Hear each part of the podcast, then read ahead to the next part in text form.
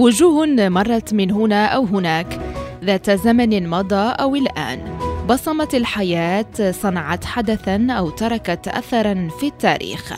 نحن نقص عليك سيرة إنسان يوميا مع حسن المولوع على إذاعة الأخبار المغربية ريم راديو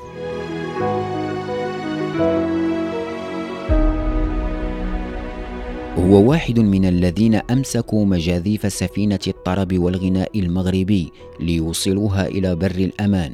هو مطرب وعازف وموسيقي يعد أحد الرواد المتميزين في الموسيقى المغربية ولذلك لقب بكنار المغرب الأقصى أو مطرب الملوك.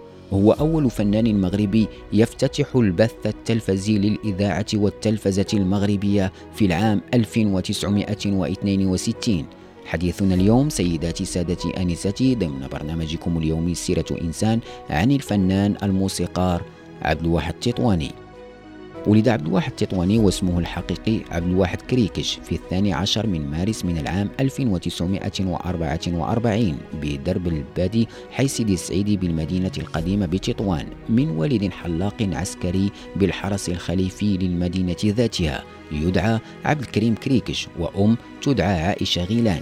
عائلة عبد الواحد هي عائلة تطوانية معروفة بالمدينة إذ كان والده عبد الكريم يحيي مرة كل أسبوع أمسية موسيقية للطرب الأندلسي والموسيقى العربية وفي هذا الجو الموسيقي ترعرع عبد الواحد وشيئا فشيئا بدأ يردد مع والده مقطوعات للشيخ أبو العلا وسلام الحجازي الشيخ حنطور السيد درويش وأم كلثوم وغيرهم.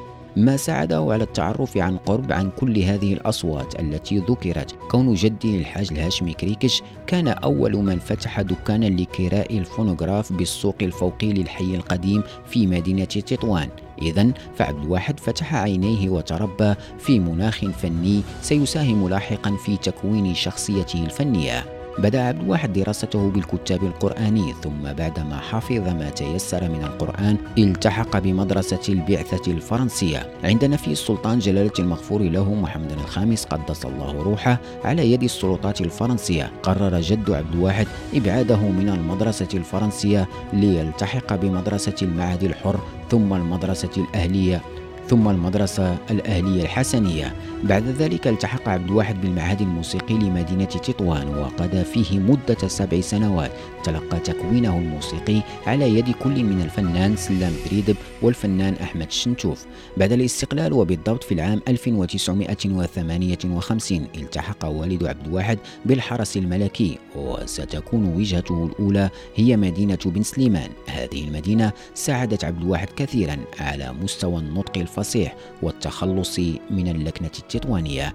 بعد هذه المرحلة التي عاشها بمدينة بن سليمان التحق عبد الواحد بمدينة الرباط وهناك بدأ البحث عن كل ما هو موسيقي. فالتقى بالفنان الراحل أحمد الغرباوي الذي يعتبره صديق عمره. وفي الرباط تعرف على العديد من الفنانين وبدأ يشارك في السهرات التي كانت تقام آنذاك بمدينة الرباط وخريبكا ومراكش. وكانت الفرقة الموسيقية في تلك الحقبة يترأسها الفنان أحمد ولد زهرة بلال ثم بعدها سيقوم عبد الواحد التطواني بتأسيس جوق الشعب مع الراحل أحمد الغرباوي. ومن هنا بدأت مسيرة أخرى في مساره الفني بحكم دراسته للموسيقى وموهبته المبكرة واحتكاكه بفنانين كبار. سطع نجم عبد الواحد في سماء الفن المغربي ما جعله مؤهلا للتعامل مع أكبر الملحنين الذين يعتبرون البصمة القوية في تاريخ الأغنية المغربية. ليلتحق في العام 1963 بجوق إذاعة طنجة مع الراحل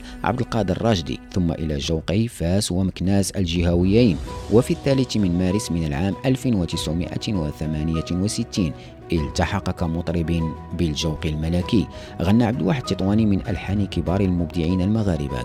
كما غنى من ألحان كبار نجوم الأغنية المغربية وراكم العشرات من الأعمال الإبداعية طيلة مسيرته الفنية. تعددت مواهب الموسيقار عبد الواحد التطواني لتتخطى الغناء والتلحين والزجل لتمتد إلى التمثيل حيث شارك في العديد من المسرحيات وحصل العديد من الجوائز التقديرية ووسام الاستحقاق الوطني. عبد الواحد التطواني هو أول فنان يفتتح البث التلفزي للإذاعة والتلفزة المغربية في العام 1962 بأغنية علاش يا غزالي مع الفنانة الحاجة الحمدوية ويعتبر أول من غنى في أوبريت في تاريخ الفن المغربي بعنوان بنات الوطن. كتبها أحمد طيب العلج وأخرجها فريد بن مبارك وكانت من ألحان العربي الكوكبي ومحمد بن عبد السلام ومن بطولة عبد الواحد التطواني وأحمد طيب العلج ومحمد حسن الجندي وعزيز موهوب وبهيجة إدريس وإسماعيل أحمد ومحمد الإدريسي وقدمت للتلفزيون في العام 1967 كان جلالة المغفور له الملك الحسن الثاني طيب الله ثراه هو من أطلق لقب مطرب الملوك على الموسيقار عبد الواحد التطواني وشكل قرار اعتماده كمطرب بالقصر الملكي أفضالا كثيرة على حياته الشخصية والفنية. وفي هذا الباب يقول عبد الواحد التطواني في أحد حواراته كنت أجد راحتي في الغناء بين يدي جلالته رحمه الله ولن أنسى أبدا فضله علي فقد كان أبا رحيما ومستمعا يزيدني طربا وإبداعا. وحينما يحل أي ضيف على القصر الملكي كان دائما يطلب مني الغناء وهو من سماني رحمه الله بمطرب الملوك.